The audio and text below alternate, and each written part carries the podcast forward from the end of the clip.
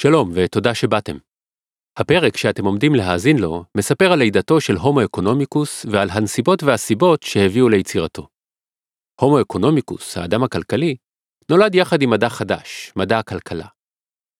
הפרק יספר על הרקע החברתי והפוליטי של התקופה ועל המאבקים התרבותיים שבעקבותיהם הופיע האדם הכלכלי על במת תיאטרון המדעים. לצד הומו-אקונומיקוס מופיעים בפרק הזה שלוש דמויות חשובות נוספות. הראשונה היא ג'ון סטוארט מיל, פילוסוף ופוליטיקאי, והאיש שברא את הומו-אקונומיקוס. הדמות השנייה הוא דיוויד ריקרדו, חבר פרלמנט שפעל להעלאת שכר הפועלים, וגם מי שפיתח את התיאוריה הכלכלית שהשפיע רבות על ג'ון סטוארט מיל. הדמות השלישית היא וויליאם יול, מהמדענים ואנשי הרוח המשפיעים ביותר בבריטניה של המאה ה-19, ומי שהיה יריבו האידיאולוגי והאינטלקטואלי של מיל. האזנה נעימה.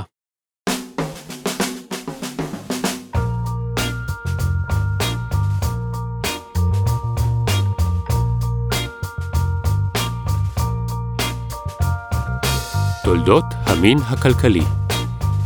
פרק ראשון, לידתו של הומו-אקונומיקוס. חלק א'.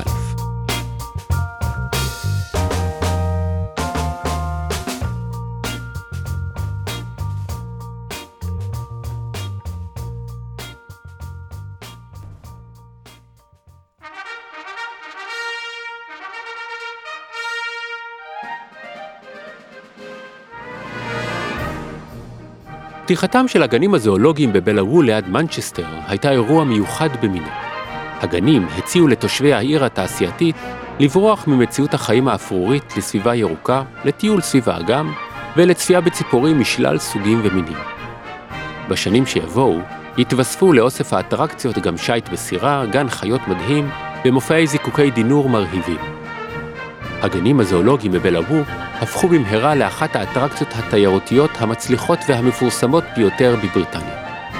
במידה רבה, הם מסמלים את השינוי שעבר על החברה הבריטית במאה ה-19.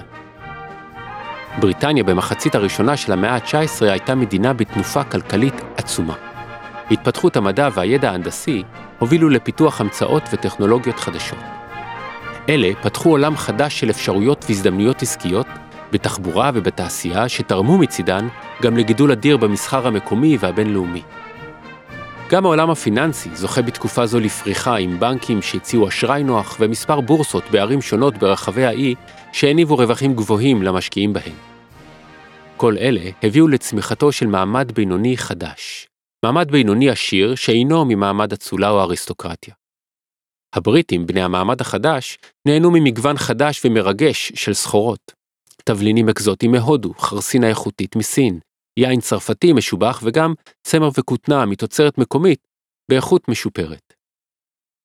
הגנים הזואולוגיים בבלאוו מנצ'סטר פתחו את שעריהם ביוני 1836. וזו גם השנה בה נולד גיבור הסיפור שלנו, הומו-אקונומיקוס. כיצור דמיוני, אין לנו פרטים ביוגרפיים מדויקים על הומו-אקונומיקוס. אנחנו יכולים לספר שהומו-אקונומיקוס נולד בלונדון למשפחה בעלת אמצעים מהמעמד הבינוני החדש. מרגע שנולד, התעניין הומו-אקונומיקוס בדבר אחד בלבד. הוא רצה להיות עשיר, ואפילו עשיר יותר.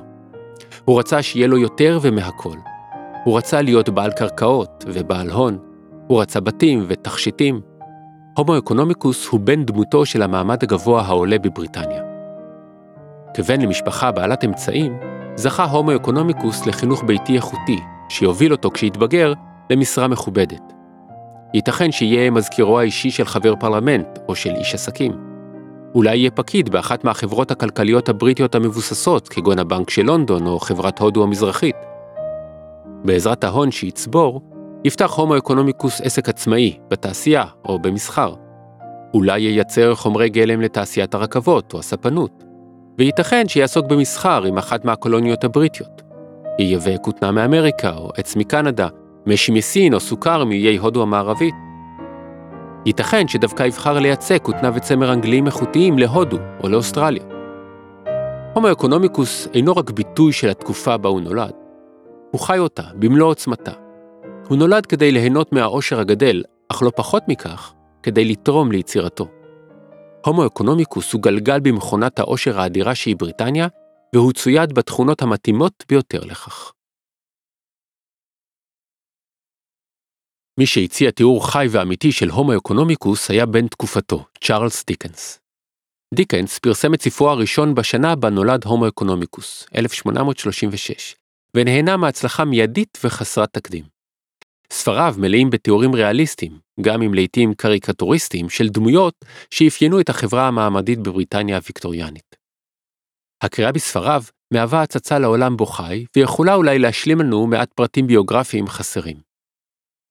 בספרו מזמור חג המולד, מכוון צ'ארלס דיקנס את חיצי הביקורת שלו אל עבר הומו-אקונומיקוס שלנו. אולי כדי לא להבשו ברבים, הוא קורא לו בשם אחר, אבנזר סקרוג'. הומו-אקונומיקוס בדמותו של אבנזר סקרוג' הוא איש עסקים חמדן וקמצן. דיקנס אינו חוסך בתיאורים שליליים כשהוא מציג אותו בתחילת הסיפור. ידו הקפוצה אוחזת מבלי להרפות בכל מה שנקרא בדרכה. הוא קשה ויבש כמו אבן, אבל אפילו אש לא ניתן להפיק ממנו. עיניו יוקדות מחמדנות וליבו קר וקפוא. הוא בודד ואינו אוהב חברה. דיקנס פותח את סיפורו בתקופה שלפני חג המולד, תקופה של התרגשות והכנות קדחתניות. אבל כאשר מגיע חג המולד, סקרוג' הוא הומו-אקונומיקוס, מתעניין אך ורק בדוח השנתי של העסק שלו וברווחיו מהשנה החולפת. הוא לא מתעניין בחגיגות או במזמורים, הוא מתעלם ומזלזל בארוחות משפחתיות, ואפילו לתרום לעניים רק קצת ורק פעם בשנה, הוא מסרב בתוקף. דיקנס מציג את הומו-אקונומיקוס שלנו באור מאוד שלילי ומבקר את חמדנותו ואת קמצנותו, וכדי להדגיש עד כמה תכונות אלה שליליות ואינן רצויות עבור בני האדם החיים בחברה, הוא מוביל את אבנזר סקרוג' תהליך של תיקון חברתי ורגשי.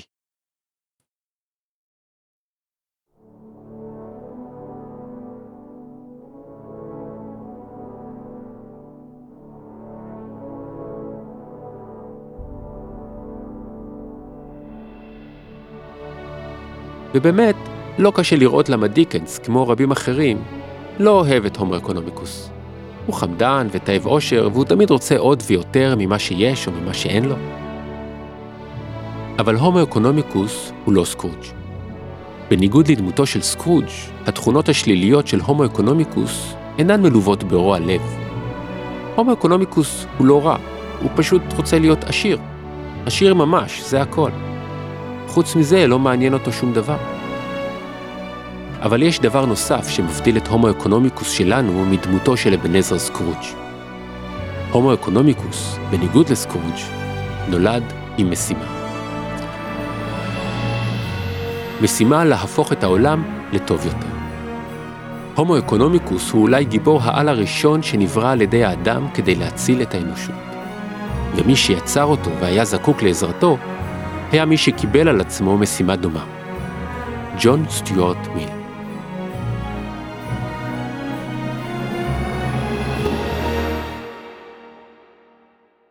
ג'ון סטיוארט מיל, הפילוסוף החשוב ביותר שחי במאה ה-19, נולד 30 שנה קודם לכן במידלסקס, אנגליה. כמו הומו-אקונומיקוס שלנו, גם הוא נולד למשפחה מכובדת, אם כי לא עשירה. אביו, פילוסוף והיסטוריון, שימש במשך שנים כמורה פרטי בבתי עשירים.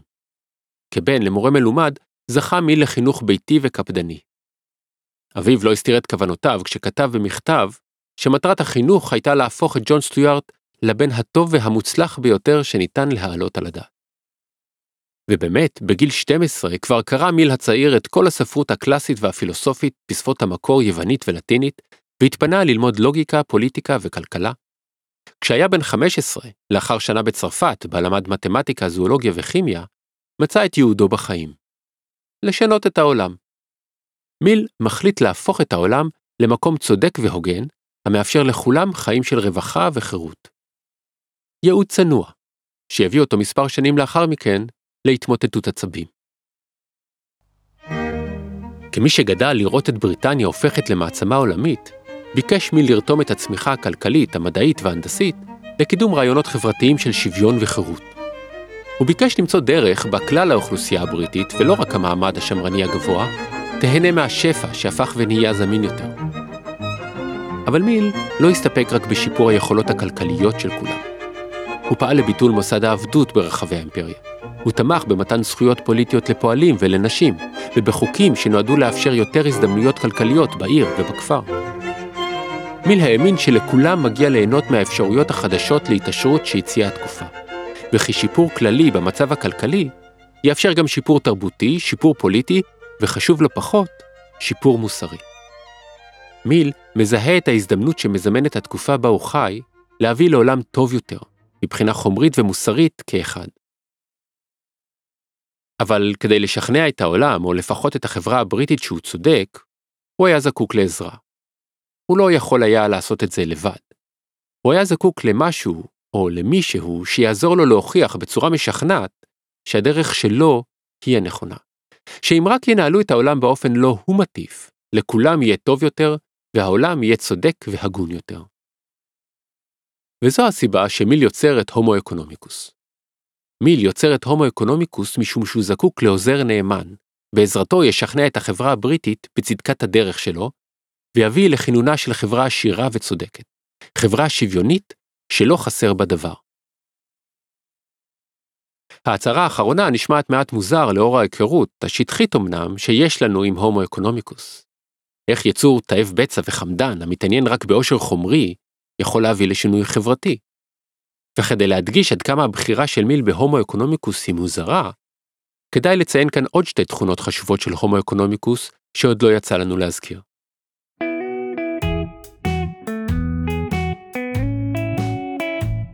האחת, הוא שונא לעבוד. הוא אמנם רוצה להיות עשיר, אבל הוא הרבה יותר אוהב לנוח ולהימנע ממאמץ ככל שניתן. יותר מזה, הוא אוהב ליהנות מהרגע, ואם היה משהו שיכול היה להפריע לו במאמץ הקבוע שלו להשיג עוד כסף, היו אלה ההימנעות מהעבודה וההנאה הרגעית. הפרט השני שחשוב להזכיר הוא שההומו-אקונומיקוס שלנו הוא גבר. מיל, האיש שחשב שנשים אינן נופלות בכישוריהן מגברים, ופעל ללא לאות להשוות את זכויותיהן לאלו של הגברים, בורא את הומו-אקונומיקוס או זרוע נאמן כגבר ולא כאישה. האפשרות לברוא אותו כאישה או לברוא לצד הומו-אקונומיקוס גרסה נשית שלו אינה עולה כלל על דעתו של מיל. הומו-אקונומיקוס הוא גבר. לאור התכונות הללו קשה להבין או אפילו להעלות על הדעת איך יכול להיות שהומו-אקונומיקוס יהיה גיבור העל שיציל את העולם. כיצד גבר אגואיסט ותאב בצע יביא לצדק חברתי ולמתן שוויון זכויות לפועלים ולנשים? כדי להבין למה היה זקוק מיל להומו-אקונומיקוס ומה ביקש להשיג בעזרתו, צריך להציג את הרקע הפוליטי, הכלכלי והאינטלקטואלי של התקופה. וגם חשוב להכיר דמות נוספת שהשפיעה רבות על מיל ומחשבתו. דיוויד ריקרדו. דיוויד ריקרדו היה ידיד קרוב של אביו של מיל, וג'ון סטיוארט הצעיר שימש תקופה קצרה כמזכירו האישי.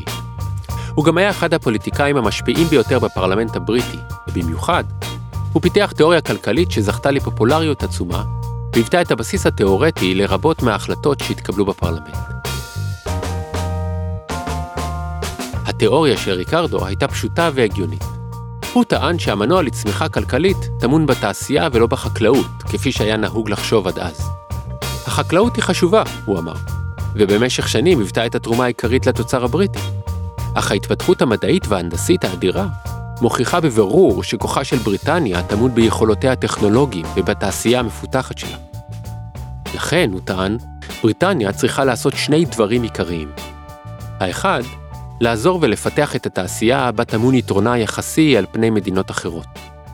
והשני, לפתח שוק שיאפשר מסחר חופשי, הן בתוך המדינה ובמיוחד ברמה הבינלאומית, כדי לאפשר לבריטניה להרוויח מיתרונה זה. לכאורה, היו הטענות של ריקרדו סבירות והגיוניות, וכדי לתת להן תוקף, הוא גם גיבה אותן בניתוח תיאורטי, מקורי ומבריק. אלא שלתיאוריה הכלכלית של ריקרדו היו שתי בעיות עיקריות. הבעיה הראשונה הייתה המשמעות הפוליטית של התיאוריה, והיא שעוררה עליו את חמתם של כמה מהגופים והאנשים החזקים ביותר בבריטניה.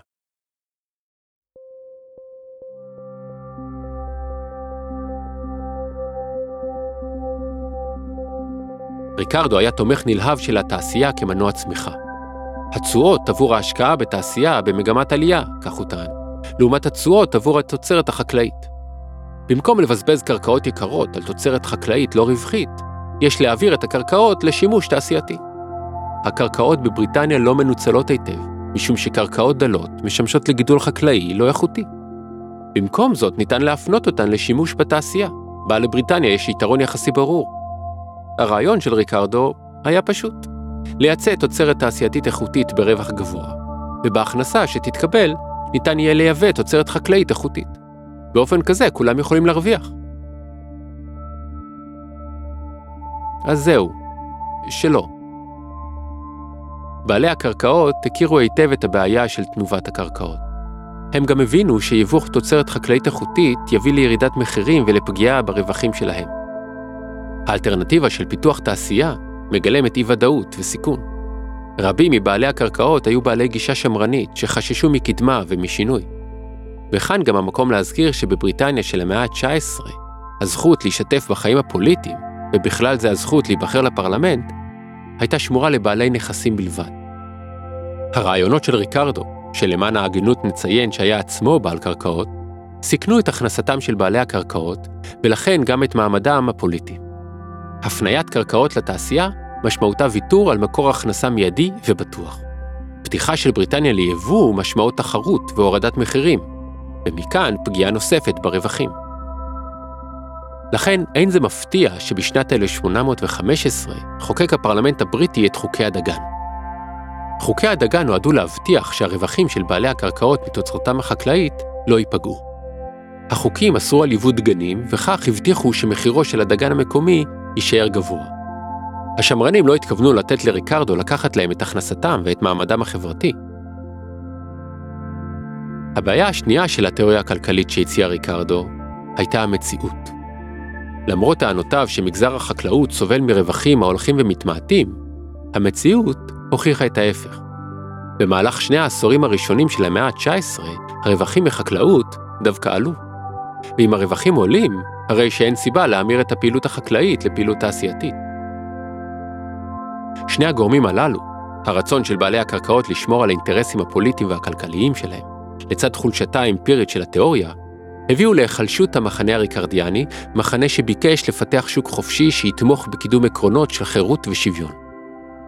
מותו של ריקרדו ב-1827 היווה מהלומה נוספת למחנה הרדיקלי שהוביל, והותיר אותו ללא מנוע אידיאולוגי, ללא גב תיאורטי, וללא הדובר החשוב ביותר שלו בפרלמנט. אבל השדה הפוליטי לא היה התחום היחיד בו זכתה התיאוריה של ריקרדו לביקורת והתנגדות, ולצד המערכה הפוליטית סביב חקיקת חוקי הדגן, היה מי שביקש להוכיח את חולשתה של התיאוריה הריקרדיאנית גם בשדה התיאורטי.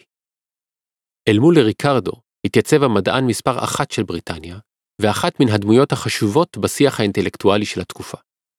היה זה ויליאם יול, חבר החברה המלכותית ופרופסור באוניברסיטת קיימברידג'. ליול היו שני מניעים עיקריים להתייצב מול התיאוריה הכלכלית של ריקרדו. המניע הראשון היה יושרתו האינטלקטואלית ונאמנותו למדע. יול עסק רבות בחקר השיטה המדעית. הוא היה חלק מקבוצת מדענים שביקשה לשפר את הפרקטיקות המדעיות כדי להביא את תהליך החקירה המדעית למדויק ואמין יותר. העיקרון הראשון והחשוב ביותר עבור יואל וחבורתו היה עיקרון האינדוקציה. על פי עיקרון האינדוקציה, ניתן להסיק עקרונות או חוקים כלליים מתוך אוסף מצומצם של עובדות או ממצאים. כך למשל, אם אני צופה בשמש זורחת בכל בוקר במשך 3 בקרים רצופים, אני יכול להסיק, על פי אינדוקציה, שהשמש זורחת בכל בוקר ולכן תזרח גם מחר. מדע אינדוקטיבי גוזר את המסקנות והחוקים שלו מתוך ניתוח נתונים וממצאים אמפיריים, ולכן חייב להתבסס על עובדות. עבור יואל, מדע הוא תמיד אינדוקטיבי. גישה זו הייתה מנוגדת באופן מוחלט לשיטת המחקר של ריקרדו. ריקרדו גזר את המסקנות שלו לא מתוך תצפיות אמפיריות. הוא הניח כמה הנחות תיאורטיות כלליות, הגיוניות אמנם, ומהן גזר את המסקנותיו. גישה זו ידועה בשם דדוקציה. מתמטיקה היא דוגמה טובה למדע דדוקטיבי, בו מסיקים מסקנות מכמה הנחות עקרוניות שאין להם מקור אמפירי. יול נחרד מהרעיון לבסס את מדע הכלכלה על עקרון הדדוקציה, וקרא להציל את מדע הכלכלה מידיו של ריקרדו. הכלכלה של ריקרדו, כך טען בתוקף, חוטאת לרעיון הבסיסי ביותר של חקירה מדעית. והראיה לכך היא המציאות, שמוכיחה שהוא שוגה. התקפה שכזו מאדם בסדר גודל של יואל היא התקפה חריפה וקשה, וטענותיו העקרוניות על השיטה המדעית התקבלו בעניין ובהסכמה. אך לצד יושרתו המדעית, הייתה ליואל סיבה נוספת להתקפתו על הכלכלה הפוליטית של ריקרדו. יואל היה פרופסור באוניברסיטת קיימברידג', חבר במועדון המכובד ביותר באנגליה. אוניברסיטת קיימברידג' לצד אוניברסיטת אוקספורד והכנסייה האנגליקנית, הייתה בעלת הנכסים הגדולה ביותר באנגליה. התיאוריה של ריקרדו ובמיוחד ההשלכות המעשיות שלה, איימה, כפי שראינו, על מעמדם של בעלי הקרקעות, ולכן גם על אוניברסיטת קיימברידג'.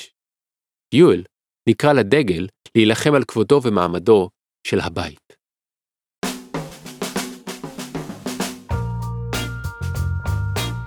על מלחמתו של יואל במיל, ועל ההמצאה הגאונית שהמציא מיל כדי לנצח במערכה, נשמע בחלק הבא של הפרק.